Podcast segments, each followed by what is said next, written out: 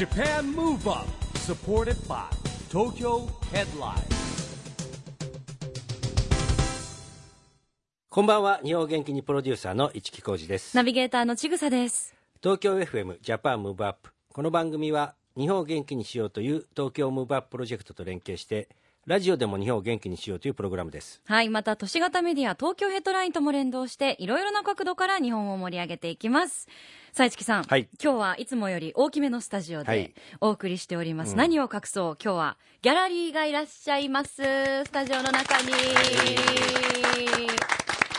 男性が多いですね。うんそうですね、はい、9, 9今日はね割男性。そうなんですよ。起業を目指す学生さんなど、あはい。えーをはじめとしたギャラリーの皆さんにお集まりいただいていますが市木さんもはい。起業家の一人ですもんね。まあ起業家っていうんですかね。はい、まあ、一応そういうことにしていきましょうかね。ねはい。なんか起業する上で大事なこととかうんこれがやっぱ欠かせなかったなみたいなとこってあるんですか？なんですかね。いやでもなんかやりたい志じゃないですか。ああやっぱ最初は気持ちまあ夢と一緒で志俺ね諦めたら終わりってとこあるから、ん。まあ、やり抜く力みたいなね。っていうおーって普通のこと言ってるんですけどいやいや でもそれがねうん。一番難しいことだったりしますからね、今日はですね今回実際に起業した方そして起業を支援している方をゲストにお呼びいたしました、はご紹介いたしましょう。静岡県浜松市長の鈴木康友さんとリンクウィズ株式会社代表取締役吹野剛さんです。よろしくお願いいたします。よろしくお願いします。はい、よろしくお願いします。さあ今日は、えーお二人にゆっくりと、えーお話を伺ってまいりたいと思いますので、えーよろしくお願いいたします。よろしくお願いします。 Japan Move Up supported by Tokyo Headline。この番組は東京ヘッドラインの提供でお送りします。Japan Move Up さあそれではゲストの方々改めてご紹介したいと思います、えーまずは鈴木康友さん。静岡県浜松市長4期目でいらっしゃいます。浜松は政令指定都市幸福度ランキングが第1位、えーそして3期連続健康寿命日本一、えーさらにオール浜松で地域産業を盛り上げるため、えー現在日々尽力されているということでお忙しい中お越しいただいてありがとうございます、はい、よろしくお願いします。よろしくお願いいたします。市木さん。日本一が2つですよ。そうなんですよ。すごいですよ。日本一好きだもんですね。ね日本一好きですか？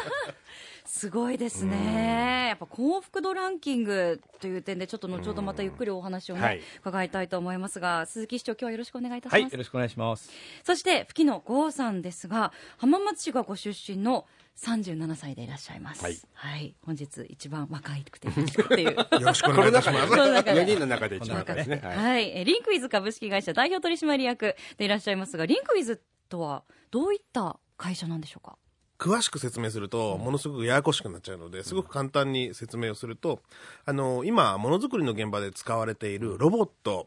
基本的に産業用ロボットってよく言われてるんですけど、はい。まあ、アーム型の腕だけなんか地面から生えてるようなロボットですね。はいあれって動いてるのはソフトウェアで動いていて、でも人がプログラムした通りにしか動かないんですよ。まあ、そうすると今までいろんなものづくりも変化がね、日々ある中で、やり直さなきゃいけないと。まあ、この問題を解決するために、産業用ロボットの制御アルゴリズムというちょっとややこしいソフトウェアを作っている会社で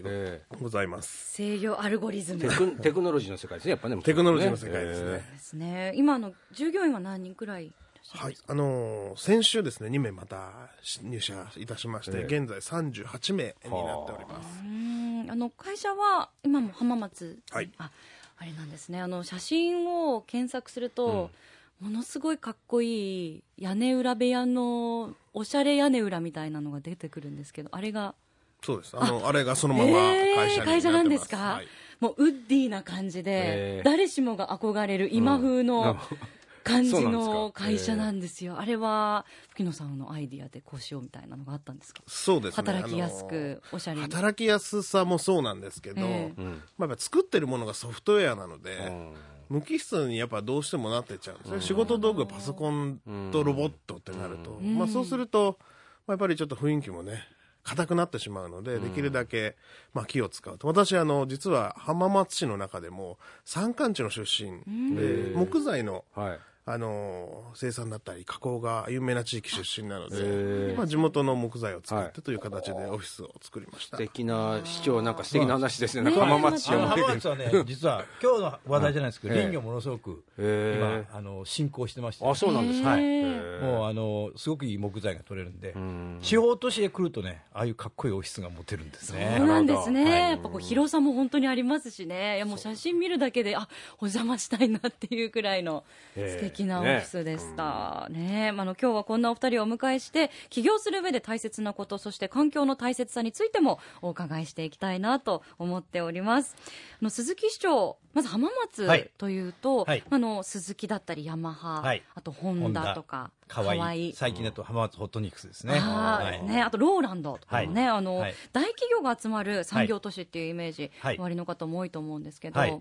すごいあのそういった意味でもすごく人もたくさん集まるそう都市よですね。あの、もともと全部これ浜松からスタートした企業うんなんで、なるほどはい。企業の街だったんですね。えー本田さんも鈴木さんも山田さんも河合さんも、もう本当にちっちゃな町工場からスタートしてね。今世界的な企業に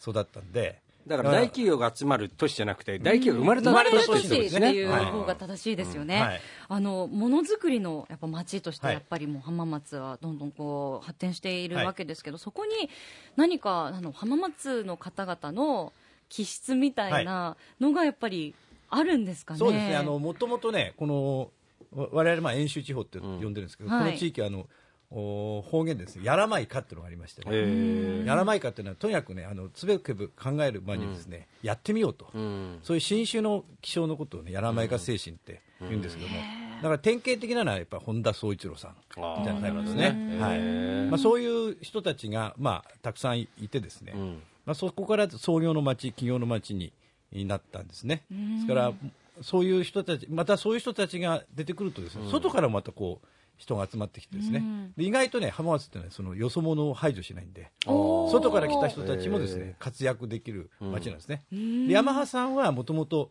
浜松で創業しましたけれども、はい。出身は和歌山の方なんですね。ヤマハトラックさんはずっと来て、浜松ですごくいい木材が取れるというんで、はい。浜松でオルガン作りからピアノ作りを始めたのがスタートなんですね。はい。ですから今、政令指定都市20都市ある中でですね、県庁所在地でもなくて、大都市圏に位置している都市でもないっていう、政令指定都市っていうのは浜松くらいなんで、まさに自律的に発展してですね、今、中部地方ではあの名古屋に次いで2番目の大都市でございますああのでなるほどね、はい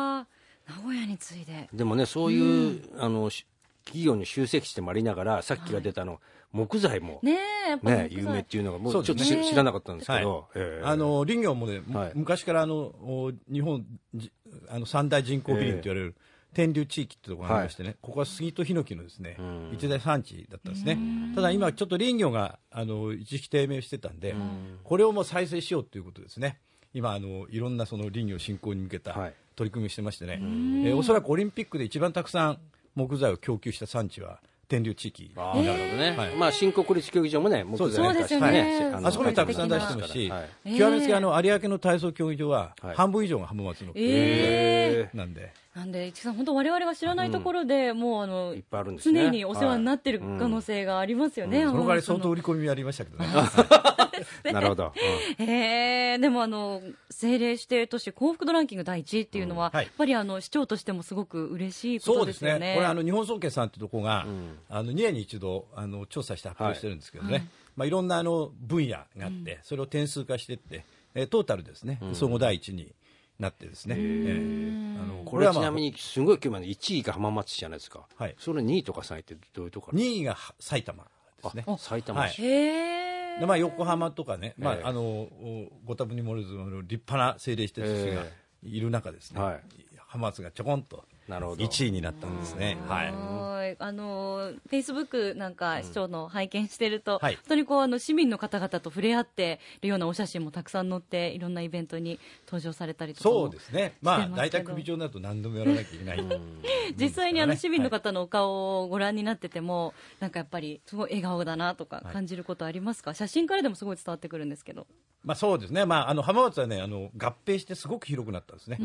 国土縮図型都市と言われてまして、はい。ええ。伊豆半島よりでかいんですよ、え伊豆半島は、えー、1448へいくつです？だからね、それで浜松1558ですから、140平方キロぐらいね、伊豆半島よりでかいんですね。えすごい。ちょうどね、人口面積が佐賀県と同じぐらいです。え人口80万ですね、はい。まあ、面積ちょっと佐賀の方が大きいですけども、うん。だから一つの県みたいなものなんで、まあ、いろんな地域がですね、えー都市部、まあ、いわゆる本当に、えー都会の部分からですね、中山間地域までね、あのいろんなところあるんで、国土縮図型都市と、うん。よね。日本をぎゅっと縮めたような街だって言われるんですね。うー。んまた後でちょっとお話ししますけども、下にありましてね、いろんなね、今、サテライトオフィスなんかもですね、あー。あのー準備してるんですけども、うん。ええ。もう浜名湖のですね一望できるところに作ったりね、ええあるいはあの本当に山の自然の豊かなところにサテライトオフィス作ったりあーいいですよね、はい。まあ本当にね東京からも近いですしね。近いですよね。1時間ちょっとで行っちゃいますからね。ねはい。え、便利ですもんね。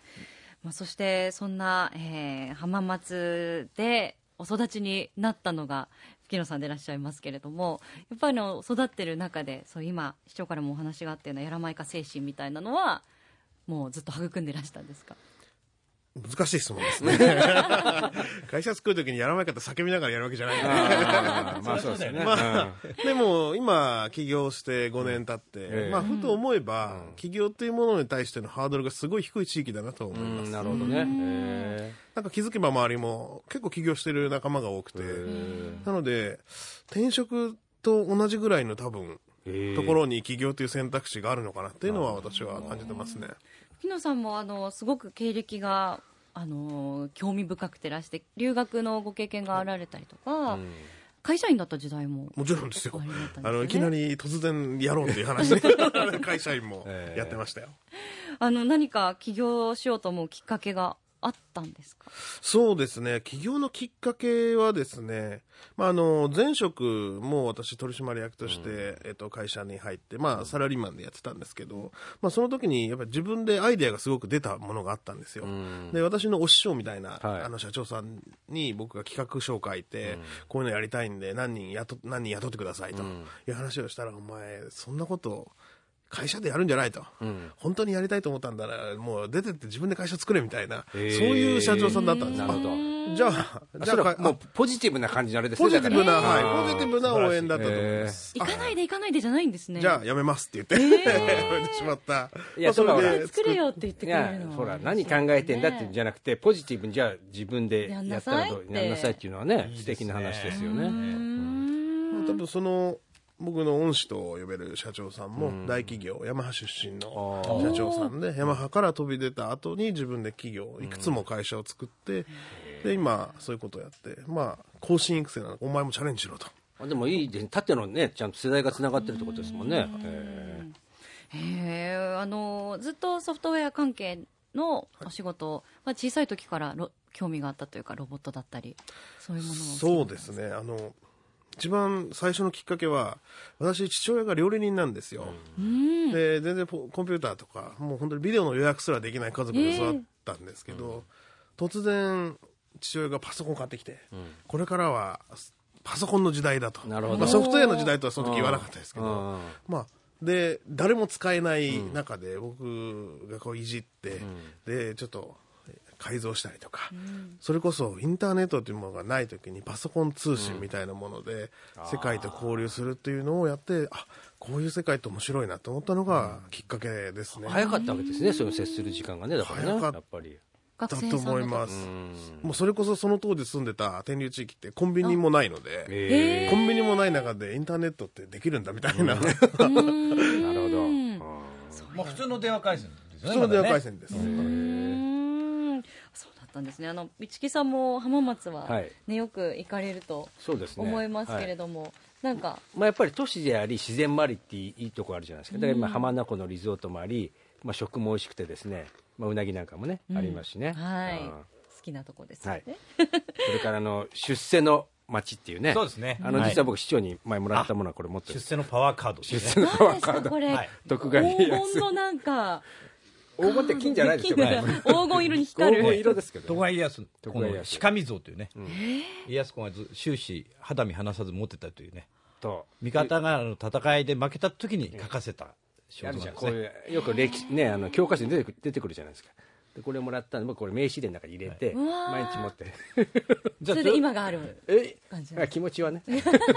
徳川家康公ってですね浜松で大飛躍したんですね。へー。あの岡崎から浜松へ来た時はたった5万石のちっちゃな大名だったんですけど、はい。浜松にいる間に駿河の今川を平定し甲斐の武田を平定し100万石の大大名になって、へー。そこから天下統一へのせい一気に駆け上がったんですね。ですからまああのー代々のですね、はい。えー上司も大体江戸へ戻ってですねあの老中になったり出世したんで、まあ、今でいうと浜松支店長の後、えー本社に戻って役員になるようなもんでね東京の。どそれで出出世城って浜松城が言われたんで,、でこれだと思いましたね、はい。であの明治以降もさっき言ったようなねあの次々世界的経営者が生まれたんで、うん。浜松を出世の街で売り出そうと。したうん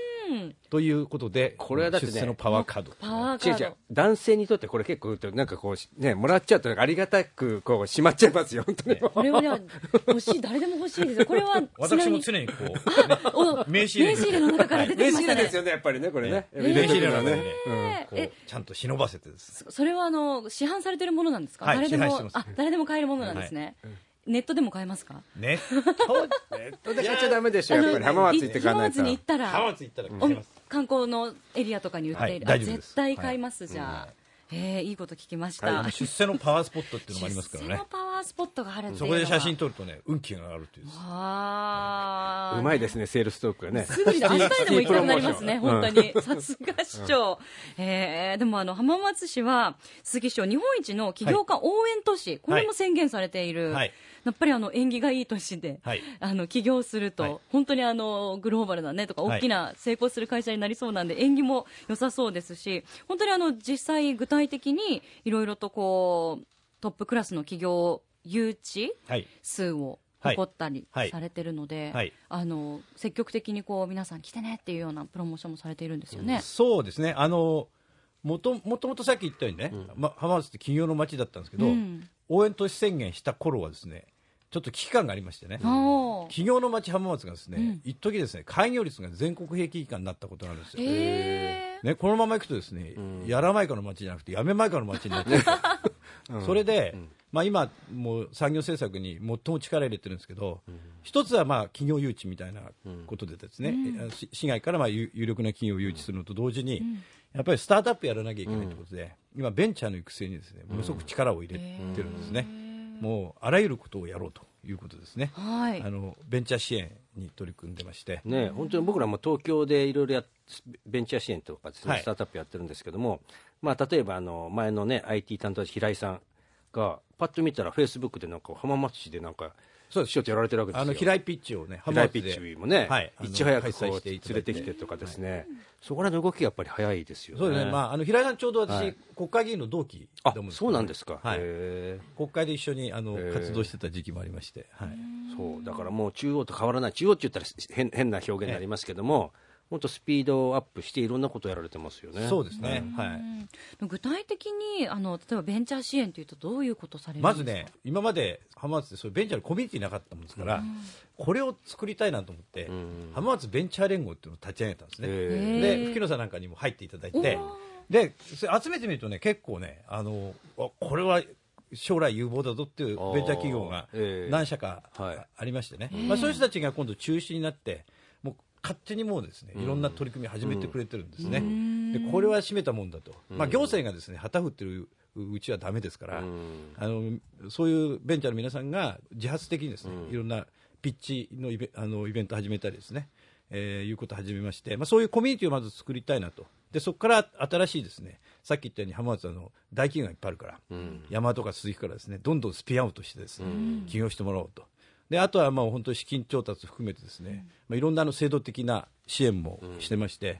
今年始めた新しい取り組みはですね、あの、実証実験サポート事業というはい。ことですね、ファンドサポート事業というえ2つの事業を始めまして、実証実験の方は、まあ、ベンチャーの皆さんがいろんな実証実験やるときに、いろんなそのお浜松は国土縮図型都市っていうね、はい。環境のいろんなエリアがありますから、まあ、そういうエリアをと提供したり、あるいはまあ行政がそれを支援したり、まあ、あのかかるコストもですね行政がまあ支援するそういう仕組みを作りましてですね、あとファンドサポート事業というのは浜松が認めたあの認定、えー VC ですね、ベンチャーキャピタルはい。が例えば5000万投資するとですね、同じ額だけですね浜松市が交付金として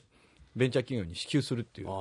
制度を始めたんですね。でそうするとベンチャーキャピタルもあのリスク分散できますから、投資しやすくなるし、ベンチャー企業もあの、えー資金を集めやすくなるしですね、だから浜松のベンチャー企業あるいは浜松にこう進出してくれるっていうベンチャー企業に対してですねいろいろそういう手厚いですね、今支援を行っているところであります、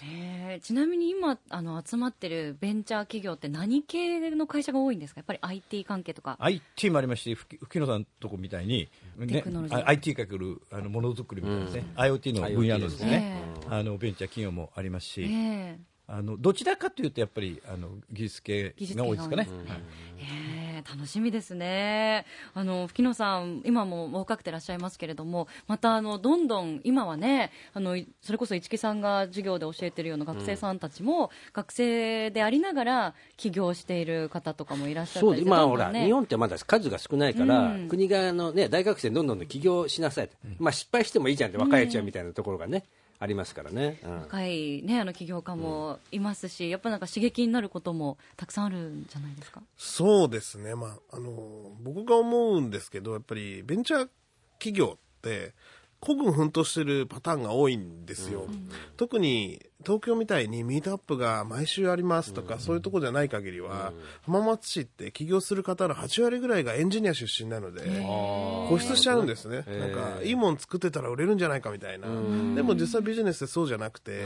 でなんか作ってるけど売れない売れないってどんどんどんどんね入ってっちゃうんですよね、ネガティブな方向に。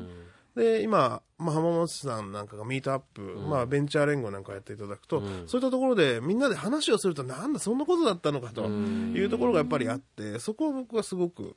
いいなとなるほどね、まあ本当今ね、業者、もう業界も業種もない時代ですからね、横つながりで会計していくっていう時代ですもんね。うん。やっぱそう思うと、起業する上で環境ってすごい大切ですよね。大切ですね。うん。まあ、あの先ほど安友市長が言われたように、まあ、行政としての支援も非常に手厚いんですけど、僕はやっぱりそのベースになる近隣のやっぱり支援っていうのがすごくあったなっていうのは感じてます、私たちがオフィスを作った時に、まあ、ものづくりやってるとどうしても設備ってお金かかるじゃないですか、はいええまあ、例えば穴を開けるだけでもやっぱね、何百万もする機械を買わなきゃいけないってなった時に、実は私たちの会社にある機械って結構ほとんどが大企業のからの寄付でいただいてるんですよ。はい。それで近隣企業の大企業の社長さんがいらっしゃって、何が欲しいの？リストを一回総務から出させるから、取りに来てっていう本当にそういうような コミュニケーションが割ー。とじゃああそこがそういうことやったら今度違う会社にも電話しといてあげるって。言ってへー。結構ほとんどの設備がはい。僕の会社だと寄付で揃ってしまう。これはすごいですね、なんかね。そういうやっぱり行政もそうなんですけど、近隣でそういう文化がある、やっぱり新しい企業が出てくるということに対して、やっぱ寛容な文化があるというのは、すごく僕は浜松で起業してよかったなと思うところですね。なんか美しい話ですね、市長。そうですね、あの割とね、あのそういう、うあのいろんな人をね受け入れる土壌がさっき言ったようにはい。ありましてね、えまあだから外国人もそうですし、あの外から来た人もですね、1年もいればね、なんか地元の人みたいに大きな顔していますし、今一番浜松の顔になってる鈴木のね、鈴木治会長ってはい、もともと岐阜のゲロの出身なんでね。あ、そうなんですか。はい。へ鈴木の婿殿できてですね、もう今は浜松を代表する、あの経営者ですけれども、だからそのね外から来た人がね、まあ、平気でもうあの活躍できる、まあそこがね浜松のいいとこじゃないかなと思うんですね。近いですよね。私もあの、大務会長、この前新幹線でお会いして、なんかどこかで見ていただいたのかわかんないけど、おお前頑張ってるかと、一声かけていただいて、おおさむさんだと思いながら、まあ、こうフレンドリーなコミュニティになるんフレンドリーですね。ね。フレンドリーなんで、はうい。ん本当にあのまあ起業したい方にとっては最高のね、場所ですよね。4兆円企業のね、ほぼオーナー経営者ですから、んあまりあのね、あのこう雲の上のような感じですけど、全然そういう感じないですよね。ねフレンドリーなんですね。しょっちゅう一緒に焼き鳥食ったりしてますね。そうなんです。それは、なんかあの、見ただけで、なんかご利益ありそうな絵ですね。それお二人が焼き鳥食べてたら。あの、吹野さんは、あの、起業されて今はすごい順調でいらっしゃいますけど、過去に何か、ちょっとあの時は大変だったなとか、厳しかったなっていうようなご経験っていうのはあるんでしょうか？まあ、あの、起業してる、多分これは、あの、創業経営者みんな思うんですけど、はい。あの、順調なんてことはね、ないですよ、やっぱり。失敗の連続ですし、まあ、常に、まあ、日々試行錯誤しながら、なんとか生きてるという状態がやっぱり続いてるなと僕は思いますと。いうのはやっぱりありますし、まあ、失敗って、まあ、どこで失敗にするかって話もあるんですけど、僕はやっぱり常にやっぱ前に進まなきゃいけない。会社の中でも立ち止まるっていうことが絶対やっちゃいけないことで、そうするとやっぱ考えが止まっちゃうじゃないですか。で前に進んで違ったら一歩戻ってもう一回進めばいいだけの話、だからやっぱり小さい失敗をまあ繰り返せるといいなって。多分取り返しのつかないところまでいった失敗って結構致命傷になっちゃうんですけど、なるほどね。本当にスタートアップの企業ってやっぱりね皆さん多分キラキラしてる方多いんですけど、実はすごく会社の中ではピリピリしてたりとか、しっかりと授業にねあの本当にキラキラしてるかチャラチャラしてるように見える方もいらっしゃるかもわかんないですけど、実はすごく真剣に授業やってる方が多くて、でも中に行くとやっぱりなんか朝礼誤解みたいなやり方になっちゃうんですけどでもそれが、まあ、ソフトウェア開発でいうアジャイルっていう手法で、まあ、進んでみてダメなら戻るもう一回作るってこのサイクルはできるだけ早くしていくっていうのは心がけてますね。なので失敗もたくさんあります、失敗もたくさんありますけど失敗するのをうちの会社はやっぱ良しとしてるし、失敗しなかったやつの方が、まあ、やっぱダメだなっていう気がしますね、なるほど。あのちなみに今あの起業をしたいって思われてる方ラジオの前にもいらっしゃると思うんですけど、まあ、学生さんであったり会社員の方であったりいろいろな状況の方いらっしゃると思います、あの吹野さんの場合は会社員を経て30歳超えてから起業されましたよね。今あのいろんな年齢で起業される方いらっしゃると思いますが何か吹野さんなりに自分はこう会社員経て30超えて起業してよかった点とか逆にもうちょっと早くこうしたらよかったって思う点がもしあればもしくは思うことがあれば聞かせていただけますそうですね、まあ、あの起業する上でやっぱり大事なことって、まあ、この自分が持った夢が実現できるかどうかというところだと結構思っていてで30代って私はすごく仕事がしやすい年齢だなと思うんですよ。あの20代の頃って本当にまあ新人なんでミスもするし、怒られもする。だけどやっぱり世の中から可愛がってもらえる年代があってじゃあそこで自分たちが得たお客さんだったりとか友人知人の力を借りて30代で、まあ、起業するっていうのは非常に僕は自分なりにはいいなと思っていて、私の会社でも私があの持ってるお客さんって実は会社が違えど私が新人の時に担当したお客さんが今でも新しい会社になってもお客さんでいていただける、それでやっぱ個人的なつながりだし、20代の頃、まあ本当にがむしゃらに仕事をして、まあ、失敗もしたし怒られもしたという方たちが、まあ、今はサポーターとなってやっぱり会社の近くに寄り添っていただけるというのはすごく僕はいいなと。なので30歳以上での企業メリットというのはやっぱり自分が生きてきた証がまあそこでもう一回やっぱり一緒になれるっていうのがもう一番のメリットだと思います。まあ、やっぱりほら人生学生から人生一回って社会勉強した方がいいっていうことありますよね。僕もその派なんですけども、まあ、最近でも中にはストレートにガーッとねね。もう学生時代からガーッと上場まで行っちゃう人もいるんですけども、僕も起業した。あそうなんですか、え市長もそうなんですよ。僕はあの松下整形塾とかはい行ったでしょ、え一期生で入ったんですけど、ん。追い出されると、ん。そこからもう食っていかなきゃいけないわけですね、うんでも就職しちゃうと政治活動できないし、はい。両方できるとしたら、うん。自分でなんかね、会社やるしかないなと、である人のアドバイスで、企画会社作りましてね、ええ。当時あの国民金融高校っていうね、え通称国金って言われるようになったんですがね、そこへね開業資金借りてね、ええ。もう散々怒られながらね事業計画を作り直してね、へだから10年ぐらいそういう自分で会社やってましたね、ええ。割とだからそういう感覚は皆さんと同じような感覚ええさにそうでいらっしゃったんですね、えあの内容的にはどういうお仕事ですか？あのいろんな事業の企画をするんで、企画をだからいろいろあのリゾートホテルを企画したりね、まあ、今もあのゲロにありますけど、うん。あと車のキットカーってですね、はい。あのベースはいろんなあのちゃんとしたくあの車買ってきて今今で言うとなんだあれ？カナダにそういう会社が一社あるんですけどね。それあの当時フットワークっていうですね、はい。えーかい今もう亡くなりましたけどもそこのオーナーにあの事業提案してね、うん。当時オーナーが大橋渡るって言ったんで渡るっていう名前ですね、ええ。ベースはユーノスロードスターのあー。あのベースをそれをなんかこういろいろこうコーディネートしたえ上をあのカスタマイズしたんですね、はいあのー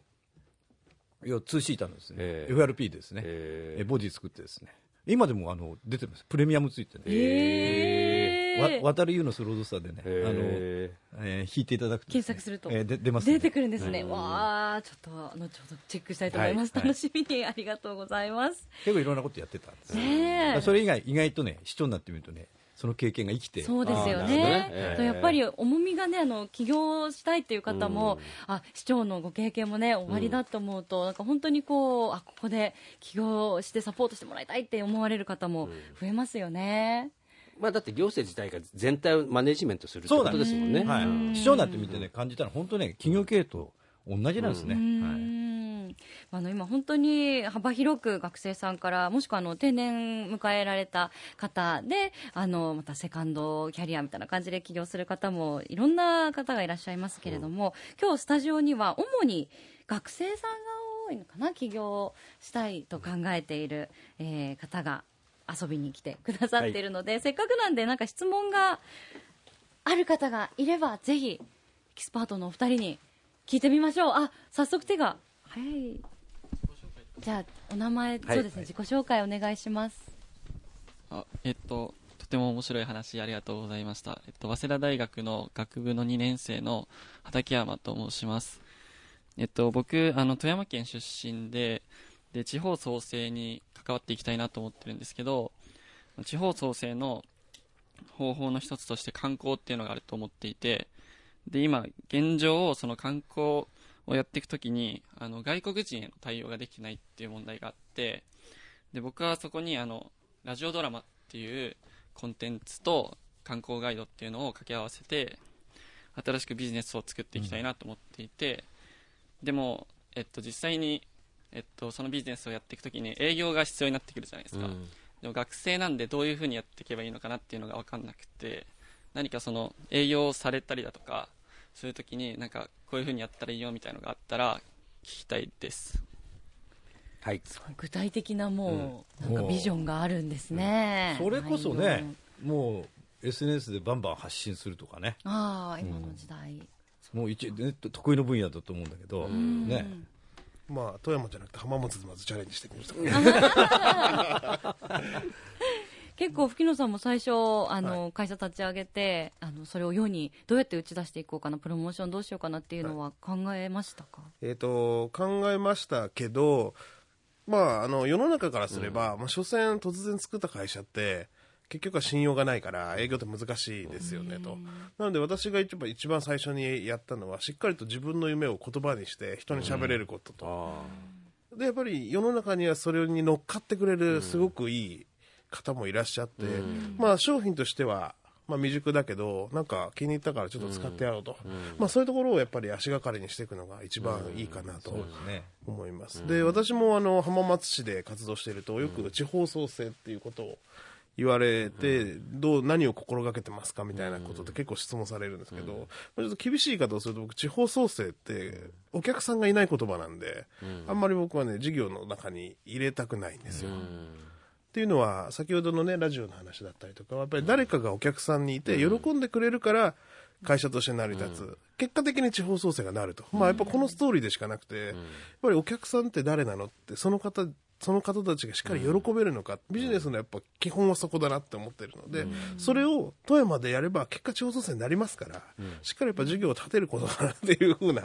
気がします。なるほどね。地方創生ってのは私もいついつも言うのはですねそれぞれの地域のね、特性とか資源を生かして知恵を出し汗もかいてえ地域を元気にする活動だっつって言うんですけども、観光なんていうのはあの眠ってる資源をね、えいろいろ掘り起こすっていうのもこれ観光のね一つの,、あの大きいあ大事なパターンあの取り組みだと思うんですね、で浜松にもねあのそんなに有名じゃないんだけどもそこそこのねお寺がね、はい。浜名湖の北の方にね5つあったんですよ、えではっと僕思いついたのはね、京都五山とか鎌鎌倉五山っていうのがあるんで、はい。これを湖の北だから湖北五山っていうふうにあの命名してね、それ一つあのおくくっただけでですね、今までそんなに観光資源じゃなかったのが、今もう湖北五山を巡る旅とかね、そういうのまでできてですね。これゼロ予算ですからね、え だから観光っていうのはそういうことだと思う。さっきの出世もそうですしね、もうしょうもない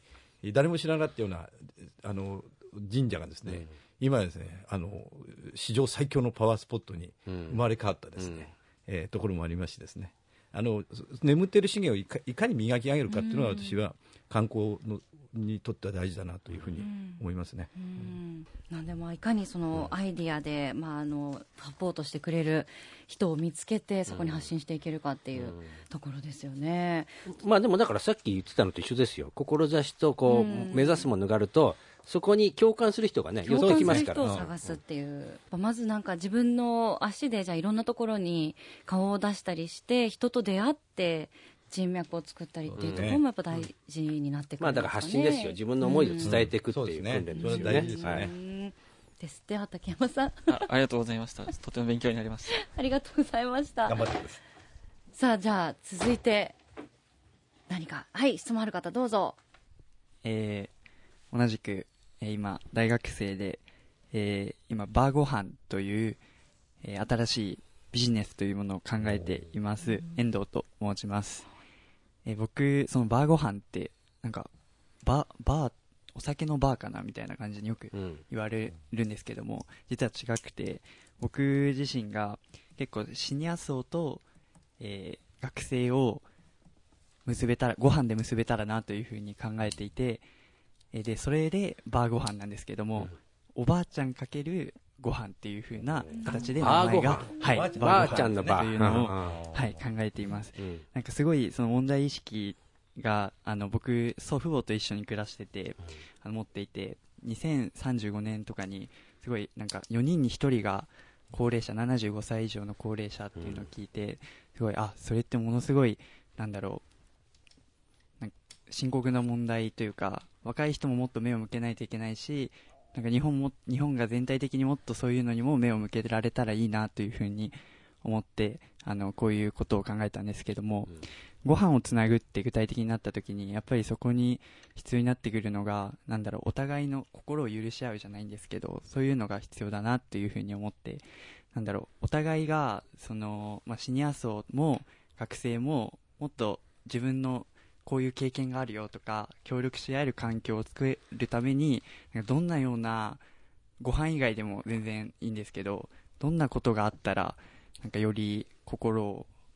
なんて言うんでしょう分かち合えるというかそういう状況が作れるかなっていうのをすごいお聞きしたいなって思います。すごいすいません長くなっちゃったんですけど。いえいえいえアイディアを何かありませんかってことですよね。シニア層と学生がより分かり合えるようなあのすごくあの視点は僕いいと思面って白いですね、ええ。あの高齢者も今だんだんあのこ孤独っていうかねあの高齢者のみ世帯っていうの増えてますけど、うん。意外と子育て世代もね、うん。孤立してるケースなんですね、で例えば子育ての仕方をですねあのが分からなくてですね、ノイローゼになっちゃったとかね。で意外とそういう人たちがああのコミュニケーション取れるようなんですね。場を作ると喜ばれるっていうんで、だだからその若い人たちとその高齢者をつなぎ合わせるで、まあ、あのご飯っていうのは面白いと思うんだけどそれをどうビジネスとして組み立てるかっていうのはね、そこはちょっともう一工夫いるかもい。いるかもしれないね。まあそうですよね。やっぱり人って基本的にはつながりたいと思っていると僕は思っているので、まああの、非常に着目点が面白いなっていう感覚ですというところと、まあ IT 私やってるので思うところは、まあ若い人と、例えば高齢の方の IT の格差がやっぱりあるじゃないですか。つながるにもやっぱツールが必要。で、そこの工夫でつながれるんじゃないかなっていう気はしますね。あとはちょっとお家に突然ね行くっていうのもなかなか抵抗があるので、まあやっぱりテストマーケティングじゃないですけど、オープンキッチンがあるところでポップアップみたいな、まあまず少人数で実証実験をするみたいなことをやってもいいかなっていう気はします。確かテレビで見たんですけど、東京のどっか下町で、そういうコミュニティみたいなあのスペースを作ってね、そうすると意外とそのね老老人だけじゃなくてねその子供たちとか、いろんな世代の人たちが来て世代間が触れ合うね、そういうスペースになってるんですよね、まあ、やっぱりそこでも一緒にご飯食べたりとかっていうのを見たんで、なんかそういうスペース企画してそれをなんかその、まあ、システムになるかどうかわかんないけどそういうのをこう展開していくみたいなね、うん。諸場代で儲けるみたいなうね、んそういうのもいいかもしれない、確かに。そうですね。なんか学食の中にそういうところがあってもすごい人集まるでしょうしね。おばあちゃんたちが。おばあちゃんたちが来て子育てで悩んでるお母さんなんて、うん。すごくねそういうところがあると助かると思うんです確ね、かに、あの子育て世代で例えばあの地方近くに自分の両親とか、ええ。旦那さんの両親とかが住んでなくて本当に頼れる先輩がいなくて、っていうようなお母さんとかだったらとてもね先輩お母さんのそういうおばあさんとかにおばあちゃんとかに聞けたら心強いです、ね。まあ、あれもその子育て支援広場みたいなね、うん。そういうあの子育てで悩んでるお母さん方が集まってくるようなあのスペースを行政なんかでもやるんですけど、ん。やっぱり行政がやるとそうなっちゃうんでね、うん。もっとそこになんかねご飯も加えて、あったかみのあるね、うん。何かあの一工夫あるとねいいかもしれないですね。でも確かに最近ね僕たちが学生だった頃のあった学校の近く大学の近くでやっぱり小さな定食屋さんみたいなうん結構あったじゃないですか、おばあちゃんがやってるような、はいはいはいああいうお店がねやっぱ少なく少なっちゃですよね。チェーン店とかばっここかりでそういうところがねやっぱりちょっと今日部活だからって大盛りしといたよみたいなこういうコミュニケーションがねあると僕はいいなと思うんですけどね。ねいやなんか夢広がりますね。ですって。ありがとうございます。新藤さん参考頑張ってになります。ください、はい。ありがとうございます以上で質問タイムは、はい。じゃあ締め切らせていただきます、ありがとうございました。あのこの番組はですね日本を元気にしていくために私はこんなことしますってアクション宣言をゲストの皆さんにいただいてるんですけれども、はい。今日はですねぜひお二人のアクション宣言をお願いしたいんですが、はい。ではまずは。はい。それじゃあ、あのはい。先ほどね、あの、幸福度日本一っていうのをご紹介していただきましたんで、私、鈴木康友は、日本を元気にしていくために、幸福度日本一の浜松の魅力を世界へ発信します。はい。ということで、はい。まあ、今は本当 SNS とかねあのインスタもあれば YouTube も世界に発信できますからね、はい、去年ね、あの、デジタルファースト宣言っていうのをしましてね、おー。今年からいよいよですね、浜松市はですね、デジタルの力をフル活用してですね、世界へ発信していこうとうん。いう取り組みを本格的にやることいっぱいありますね。やることあそこに担当がいますから。ありがとうございます、はい。しっかりいただきました。では吹野さんお願いします。はい。あの、私、吹野剛は日本を元気にするために、働く場の働くを変えていきたいと思います。これってやっぱり、ロボットが入るときってすごい皆さん難しいって感じるところが多いんですよ。でもこれなぜかっていうと、今のロボットの導入ってすごく単純な話をすると人が足りなくなったから人がやってたところにロボットを入れていかなきゃいけない、これってすごく高度なところが必要なんですけど、やっぱりこれから働く人が少なくなっていく世の中になるじゃないですか、その時にロボットが働きやすい環境を作ってあげることで、人ってより輝けるんじゃないかと僕は思っていて、やっぱり私は私たちの授業で働くっていう当たり前をもう変えていきたいなと、この会社のミッションでもあるんですよ。なるほどね。人の技を受け継ぐロボティクスで働き方を革新すると、これがリンクウィズのミッションなので、私はもう働くというこのスタイルを変えていきたいなと思います。素晴らしい。素晴らしいですね。はい。ありがとうございます Japan Move Up ここで毎月第2月曜日発行のエンタメフリーペーパー東京ヘッドラインからのお知らせです。東京ヘッドラインのウェブサイトではウェブサイト限定のオリジナル記事が大幅に増加しています。最近の人気記事はザ・ランページの長谷川誠と後藤拓馬夢のコラボスニーカーはリル・ジュピター超え。ザ・バリスティック・ボーイズ・インタビュー。パラ駅伝2020観戦チケット抽選受付始まる。稲垣吾郎草薙剛香取慎吾も登場。花粉症シーズン到来。2020年最新事情などがよく読まれていました。その他にもたくさんの記事が毎日更新されていますのでぜひ東京ヘッドラインウェブをチェックしてくださいね。さあ今日のジャパンムーブアップは静岡県浜松市長の鈴木康友さんそしてリンクイズ株式会社代表取締役吹野剛さんをお招きしてお送りしてきましたが市木さん、はい。い、かがでしたでしょうか？まあそうですね、この番組もね、ジャパンムーブアップっていろんな全国いろんなとこ見てますけども、やっぱりなんか今日は、えー浜松市というですね、東京からも近いところでもありますし、都市機能もあって自然もあって、そして何よりも今日吹野さんの話聞いててえこんなになんか素敵な街なんだっていうのね、ちょっとあの2人で打ち合わせしたんじゃないかなっていうぐらい素敵な話を聞いちゃったんですけども。ね。本当にあの浜松市の魅力がねまだまだちょっと説明足りなかったんですけれども、えー起業するなら浜松市というね,、えーねそういう気持ちがある方はぜひ浜松にありがとうございます。はい、トライしてみたらいいんじゃないかなと思います。さあ、まだまだお話をお伺いしていきたいところなんですが、えーお別れのお時間が迫ってきてしまったので、ぜひ最後に今日、えー来てくださっている学生の皆さんと、まあラジオを聞いてくださっている方々、特に起業を目指している方に、えー何かメッセージやアドバイスがあればお願いしたいと思います。じゃあ、木野さんからお願いします。はい。まあ、起業を目指している方に対してのメッセージが多分一番僕はね、できるかなと思うんですけど、まあ、先ほどもお話の中であった通り、自分がやりたいことをやっぱり、ね、しっかり言葉にして人に伝えられる状態にするっていうのをね、あの、頑張っていただきたいなと思いますと。いうところと、どれだけ、まあ、勉強ができるテクノロジーが分かっても、やっぱり人の気持ちが動かせない人は、会社はやっぱ作れないと思うので、まあ、経営者になるんでしたらば、そこをやっぱりしっかりと考えて、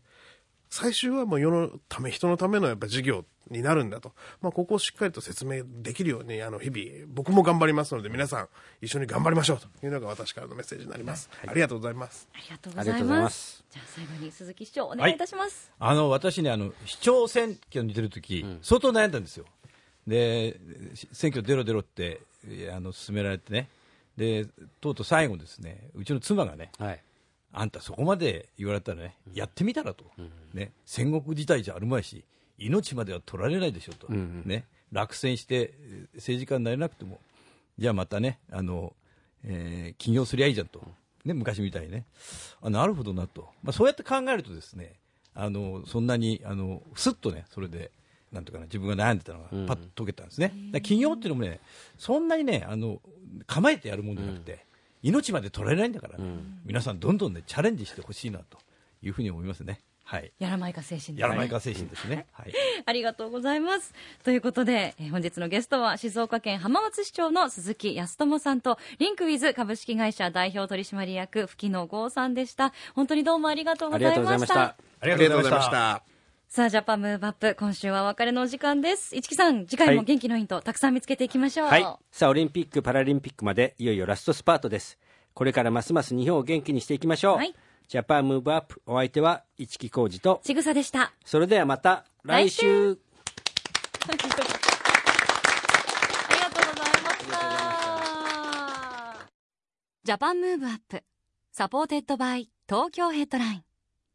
この番組は東京ヘッドラインの提供でお送りしました。